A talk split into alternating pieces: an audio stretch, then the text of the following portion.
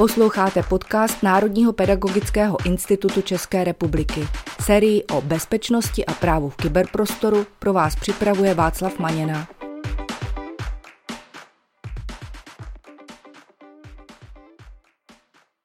Vítám vás u dnešního dílu na téma výhody a nevýhody Linuxu na školních počítačích, který jsme pro vás připravili s Pavlem Matějčkem. Pavle, vítej. Zdravím tě Václave a zdravím i vás, naši posluchači. Krásný den.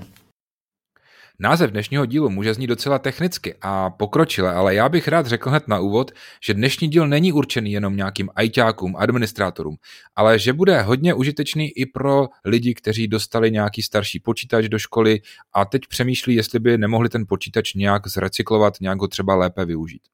Budeme se bavit o Linuxu, ale s tím je spjatý takový pojem Linuxová distribuce, takže prosím tě, Pavle, co to je ten Linux a Linuxová distribuce? Děkuji Václavé, to je krásná otázka. Uh, Linux je vlastně operační systém, buď pro počítače nebo servery, stejně jako je třeba Windows nebo MacOS. Uh, je to vlastně něco, co nám zprostředkovává tu práci s tím počítačem, aby byla uživatelsky přívětivá a mohli jsme obsluhovat všechen ten hardware.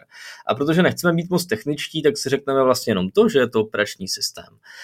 Uh, Spousta lidí Linux představuje jako nějaký příkazový řádek, ale v dnešní době právě ty jednotlivé distribuce mají vymazlenou grafiku a krásné uživatelské rozhraní, které let kdy ty zmiňované operační systémy předčí. Linux je vlastně jenom jako jádro, je to něco, eh, co vlastně jako běží, obsluhuje ten hardware a nad ním se dělají různé grafické nastavby a aby to neho nebylo málo, tak právě toho Linuxu máte několik různých distribucí, které mají trošku jinou filozofii a každá se hodí pro něco jiného.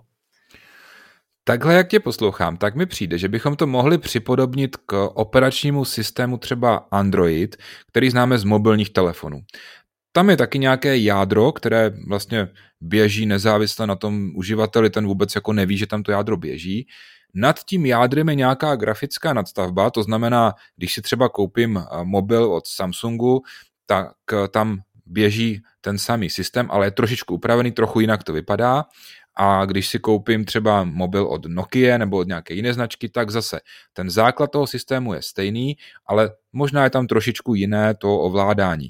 A tak jako to známe z Linuxu, tak i v tom Androidu je nějaký obchod, nějaký obchod s aplikacemi a v Linuxu se tomuhle obchodu říká repozitář a vlastně součástí té distribuce je možnost instalovat si balíčky z toho repozitáře. Takže Tohle je docela dobré si uvědomit na úvod třeba pro lidi, kteří, jak si říkal, možná mají představu, že Linux je nějaký složitý systém, že je to nějaký příkazový řádek, který nemůžeme eh, prostě ovládat jinak než z klávesnice. Eh, každý si možná představí nějakého hackera, jak sedí u nějaké zelené obrazovky, tak to dávno Linux není. A ty distribuce právě, těch je hodně a některé jsou vhodnější pro školu, některé zase třeba jsou vhodnější pro nasazení někde jinde. Já bych možná rovnou řekl, když se podíváme trošku do historie, tak vlastně jako Linux, potažmo Unixové systémy jako takové, jsou se školstvím spjaty velmi úzce, protože například takové systémy, jako bylo třeba BSD neboli Berkeley Software Distribution, vznikalo na univerzitě v americkém Berkeley. A spousta vysokých škol, eh, určitě i spousta učitelů si to pamatuje, kde prostě na vysoké škole se programovalo a dělalo se na takových těch terminálových počítačích, to vše většinou běželo právě na Linuxu nebo nějakém Unixu. Takže nebojte se toho, je to věc, která je velmi rozšířená rozšířená a vlastně pohání i většinu internetu, by se dalo říct, protože většina třeba webových serverů běží na tom Linuxu. A navíc, kdybych se do vás mohl trošku popíchnout, většina z vás nosí Linux v kapse. A je to opravdu tak, jak to říkám, protože vlastně operační systém Android běží na Linuxovém jádře. Spousta lidí si to neuvědomuje, ale vlastně k rozšířenosti Linuxu jako takového nejvíc právě pomohl Android, který dostal Linux do vaší kapsy. Takže přesně Václav, jak říkáš, i v tom Androidu je nějaké Linuxové jádro, nad ním je nějaká nadstavba. A ve školství se se systémem Linux setkáme vlastně třeba u Chromebooku, protože to je taky upravený Linux, nebo systém, který využívá Linuxové jádro. A tam, kdo někdy Chromebook viděl a používal, tak ví, že skutečně je to velice intuitivní a i třeba uživatel, který nikdy s tím Chromebookem nepracoval, tak ví, jak to zapnout, jak tam něco spustit a jak tam pracovat. Z toho, řekněme, uživatelského hlediska není opravdu čeho se bát a Linux tedy zvládne používat třeba i paní učitelka v mateřské škole. Je to tak. A pojďme se teda podívat na to, proč by vlastně někdo chtěl ten Linux do té školy nasazovat. Pavle, náš podcast je hlavně o bezpečnosti, takže první věc, co mě napadá, je to bezpečnější než třeba Windows? Dá se to vůbec takhle říct? Dalo by se to tak říct. Těch důvodů, proč je Linux bezpečnější, může být několik. Samozřejmě, jako každý jiný operační systém, musíte se o něj alespoň trošku starat, protože pokud budete mít operační systém roky nesaktualizovaný a budou v něm nějaké chyby, tak je samozřejmě možné je nějakým způsobem napadnout, pokud je třeba dostupný z internetu nebo něco podobného. V každém případě Linux tomu dokáže poměrně dobře předcházet. Nejčastěji je Linux považován za bezpečnější hlavně proto, že není až tak rozšířen třeba na ty osobní počítače a proto se na něj nedělá tolik malwareu, třeba jako na počítače s operačním systémem Windows. Zároveň Linux, už když byl vyvíjen právě pro potřeby univerzit, tak od začátku byl vyvíjen s ohledem na to, aby to byl více uživatelský systém a tudíž práva uživatelů a to, kdo kam může a který proces může co dělat, jsou tam velmi dobře vyřešená a dovolím si říct, že o něco lépe než právě v tom Windowsu. Takže to je jeden z důvodů, proč i kdyby se tam nějaký malware dostal, bude mít velmi omezené možnosti toho, kam zasáhnout, anebo kam se dostat. Proto je toho malwareu výrazně méně. Tady bych jenom doplnil jeden velice častý omyl. Ono tohleto svádí k tomu považovat ten Linux za jakýsi Windows zadarmo. Tím pádem pak máme pocit, že to je vlastně něco lepšího, rychlejšího a více odolného vůči virům a pak nás čeká nepříjemné překvapení, že tam třeba, já nevím, nespustíme Microsoft Office. Takže je to opravdu specifický operační systém, tak jako třeba Mac OS. Takže není dobré o tom přemýšlet jako, že je to Windows zadarmo. Jsou to zkrátka různé světy, různé operační systémy, ale i v těch školách je spoustu možností, jak s výhodou využít oba dva ty operační systémy. A tím se dostávám z mého pohledu k další velké výhodě toho Linuxu on běží i na slabším hardwareu nebo na hardwareu, který už třeba není podporovaný. To znamená, škola třeba dostane nějaký sponzorský dar, nějaký starší počítač, na kterém už ale by nefungovaly novější Windows, třeba Windows 10 už tam nepůjdou, ale eh, já tam tedy můžu nainstalovat Linux, který bude podporovaný, který bude moderní, bude mít eh, pořád ještě aktuální software, to znamená, bude tam třeba aktuální prohlížeč internetový a i z pohledu té bezpečnosti je tohle moc fajn. Takový počítač pak můžu využít třeba ve školní družině k přístupu na internet, anebo ho můžu nainstalovat na nějaký notebook, který půjčím žákům třeba domů. Naprosto souhlasím. Eh, já jsem nedávno byl právě v jedné škole, kde se rozhodli Linux nasadit, začali ho nasazovat učitelům na počítače, nahrazovali tím vlastně starší počítače s operačním systémem Windows, které nemohly zmigrovat na poslední Windows 11, protože ve Windows 11, aby vám fungovaly tak, jak mají, tak potřebují tzv. TPM čip, který se stará o šifrování. A to bohužel v těch starších repasovaných notebookích nebylo možné zajistit. A protože ta škola chtěla mít aktuální operační systém, z toho důvodu začala migrovat uh, právě na Linux. Eh, co mě překvapilo, tak oni dokonce ten Linux nasazovali i na starší Macy. Oni měli starší počítače typu Macintosh, eh, respektive Macbooky od Apple a protože už tam taky byla starší verze systému, která pak už nebyla podporovaná, tak ten jejich administrátor to udělal tak a musím říct, že administrátor je možná silné slovo, on se sám označoval jenom za běžného učitele, navíc neučil ani informatiku. Eh, byla to základní umělecká škola, takže jeden z učitelů, typický načenec, po večerech studoval, jak to nejlépe udělat a musím říct, že se toho zhostil opravdu dobře. A i jako řekněme like dokázal ten Linux nasadit kolegům, dokázal jim vysvětlit, jak to funguje a dokázal zajistit to, aby vlastně všichni mohli plnohodnotně pracovat na aktuálních a bezpečných operačních systémech.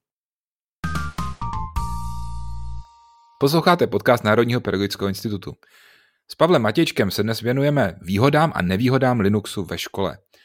Pavle, ty už jsi mluvil o tom, že Linux nasadil ve škole učitel, který vlastně ani není ajťák, není to učitel informatiky a přesto se mu to podařilo. Možná je tedy na čase se začít bavit o tom, jak vybrat tu vhodnou distribuci, protože když se jenom podíváme na ten Linux, tak je to velice široký svět a těch distribucí je hodně. Takže máš nějaké doporučení? Určitě. Eh, já bych do školy doporučil zrovna právě pro takovéhle případy nějakou distribuci, která je založená na Linuxové distribuci Ubuntu. Ubuntu je jedna z nejrozšířenějších distribucí, podle mě v Česku asi nejpoužívanější a má velmi dobrou i v češtině dokumentaci, spoustu různých for a návodů a najdete vlastně různé návody na případné problémy, které byste řešili, tak najdete většinou i česky a pokud ne, tak jako v angličtině velmi dobře zdokumentované. Takže je velmi jednoduchá na naučení řešení a jako podle mě první distribuce, za kterou byste měli začít, by mělo být něco na Ubuntu. Já kromě klasického Ubuntu jsem si ještě oblíbil distribuci Zorin OS. Je to vlastně na Ubuntu postavená distribuce, která má trošku jinou grafiku. Je vhodná právě i na starší počítače. Ona má dvě verze. Jednu verzi moderní, hezkou na novější stroje a pak má takovou starší, také hezkou, ale graficky úspornější verzi, eh, kterou přímo autoři zmiňují, že může běžet i na 16 let starém počítači. Mluvil jsi o distribuci Ubuntu, která je velice oblíbená v České republice a také je velice dobře lokalizovaná, takže tam nenarazíte na nějaký problém, že by tam to třeba nebylo v češtině. A já vím, že to Ubuntu si můžeš jednoduše vyzkoušet. Když máš nějaký flash disk, tak si můžeš na ten flash disk nainstalovat Ubuntu, strčíš to do počítače, spustíš operační systém přímo z té flashky, nic nemusíš instalovat a jenom si to vyzkoušíš. Ty ostatní distribuce, o kterých jsi mluvil, tohle taky umí? Jasně, eh, tohle je vlastně klasická věc, kterou je Linux známý. Většina Linuxových distribucí, možná dokonce téměř všechny, tuhle tu možnost mají.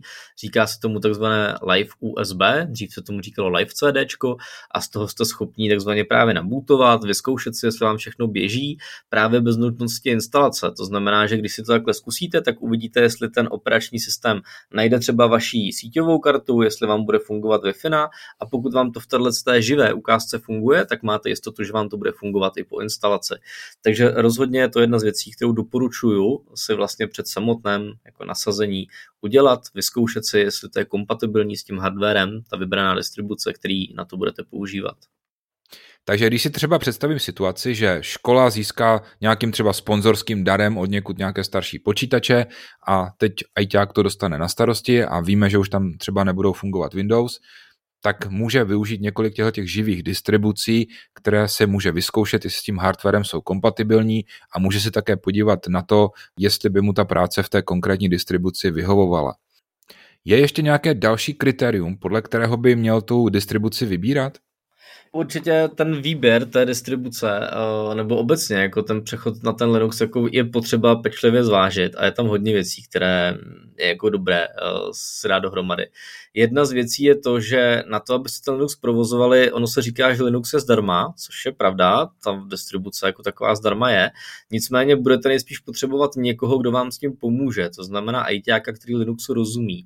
A Linuxáků je výrazně méně než třeba správců Windowsích serverů a jsou také dražší. On jako Linux se dá zpravovat velmi jako efektivně, ale je na to potřeba mnohem vyšší znalost a hlubší znalost toho Linuxu. Takže obecně mohu říct, že Linuxáků je méně, proto jsou i dražší a hůře se schánějí. Takže je dobré mít po ruce někoho a ještě předtím, než se rozhodnete na Linux přejít, mít nějakého správce, pokud už ho nemáte ve škole, tak někoho, kdo vám to bude outsourcovat a mít s ním vlastně zkušenost a s ním se o tom poradit, jakou distribuci třeba oni používají, jestli to není trošku v konfliktu s tím, co jste si vybrali vy a tak podobně. Další kritérium, které by podle mě bylo vhodné zvážit, je délka podpory. U Windows je to jednoduché. Tam prostě víme, že když si kupujeme Windows, tak Microsoft nám dává nějakou podporu. Víme, že na ten systém budou vycházet aktualizace několik let. To samé třeba u Chromebooku, zase dopředu víme, jak to tam bude, ale jak je to v Linuxu? Jo, to je skvělá otázka, Václavé. Ona, každá ta distribuce to řeší trošičku jinak. Nicméně u toho Ubuntu, o kterém jsme se bavili, tak eh, vznikají takzvané LTS verze, to znamená Long Time Support. A tahle ta verze, když si ji nainstalujete, tak máte jistotu, že bude podporována po dobu 10 let.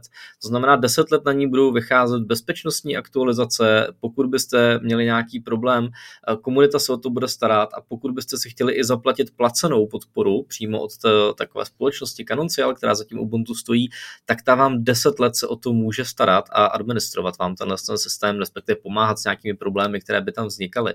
Takže desetiletá podpora je něco naprosto luxusního, o čem si v jiných operačních systémech můžeme téměř často nechat jenom zdát. Já to tady trošičku doplním a zase se vrátím k tomu příkladu na začátku, jak jsme si říkali o mobilních telefonech.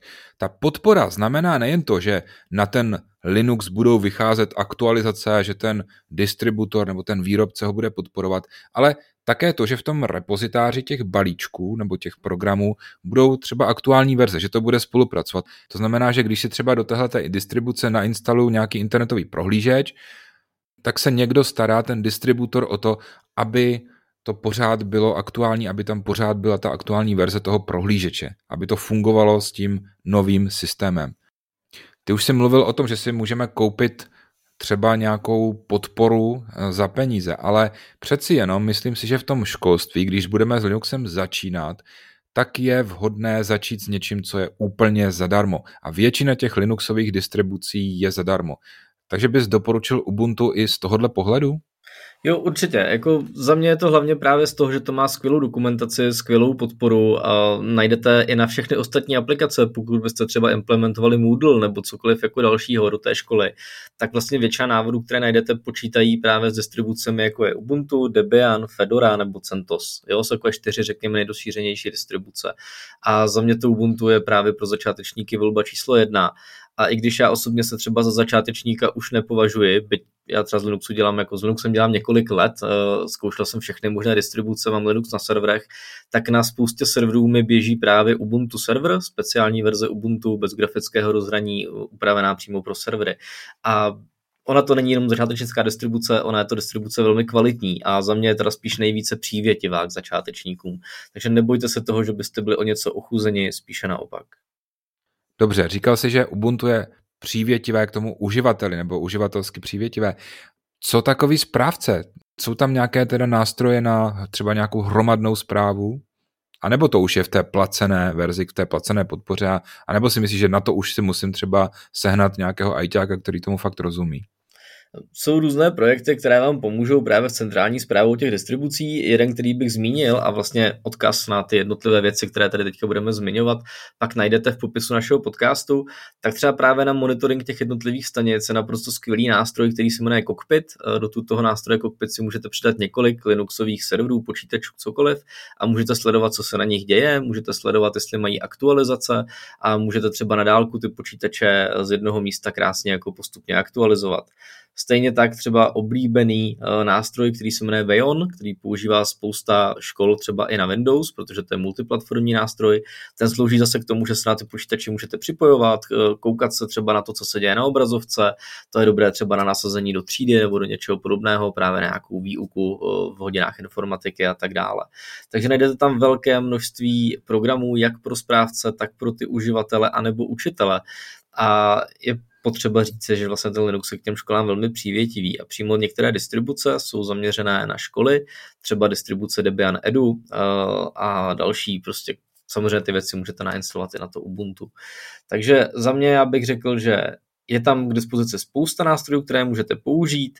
Je určitě potřeba myslet i na to, že je ten Linux potřeba udržovat jako v bezpečí, to znamená pravidelně aktualizovat, eh, hlídat si, kam co komunikuje, to znamená, že tam máte prostě nainstalovaný nějaký firewall, eh, ten systém udržovat v tom dobrém stavu a je taky dobré mít nějaký systém na podporu těch svých uživatelů, protože dá se počítat s tím, že aspoň v těch začátcích, v momentě, kdy začnete ten Linux jakoby adoptovat, kdy ty uživatelé začnou jako adoptovat ten nový operační systém, budou mít nějaké dotazy.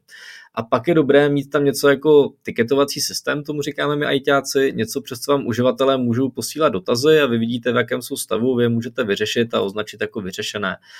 Tady bych zmínil třeba skvělý nástroj, který je zdarma, jmenuje se iTop a ten nástroj iTop se dá použít od všeho přes uživatelskou podporu až třeba pro evidenci hardwareu a nevím, skladových zásob prostě různých a dalších věcí. Takže je to opravdu mocná škálovatelná věc a stejně jako většina těch nástrojů, které vám tady představujeme, tak je dostupná zdarma. Je to podporované komunitou a ke všemu najdete spoustu různých návodů, videí na YouTube, jak to nasadit, jak to spravovat a jak v tom být co nejvíce efektivní. Podcastu Národního pedagogického institutu si dnes s Pavlem Matějčkem povídáme o výhodách a nevýhodách nasazení Linuxu ve škole.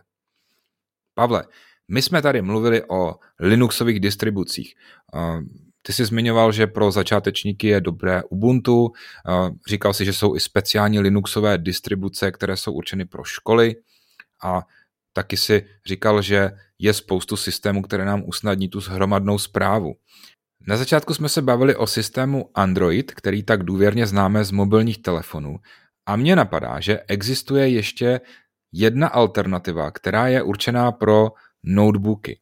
A to je vlastně Linuxová distribuce Chrome OS Flex, což je taková varianta taková light varianta nebo okleštěná varianta uh, Chrome OS, který je vlastně na Chromebookích. Takže pokud bych měl jako správce nějaký starší notebook ve škole a chtěl ho nějak hromadně spravovat, tak velice dobrou alternativou je právě tady ta varianta Chrome OS Flex, protože já ten Chromebook nebo ten notebook s tím Chrome OS Flex můžu zařadit i do hromadné zprávy právě třeba v tom Google.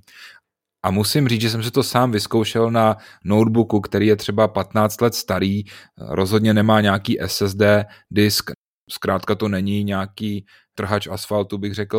A pořád i v dnešní době ta aktuální verze Chrome OS na tom prostě běhá dobře. Jak se na tohle díváš z pohledu bezpečnosti?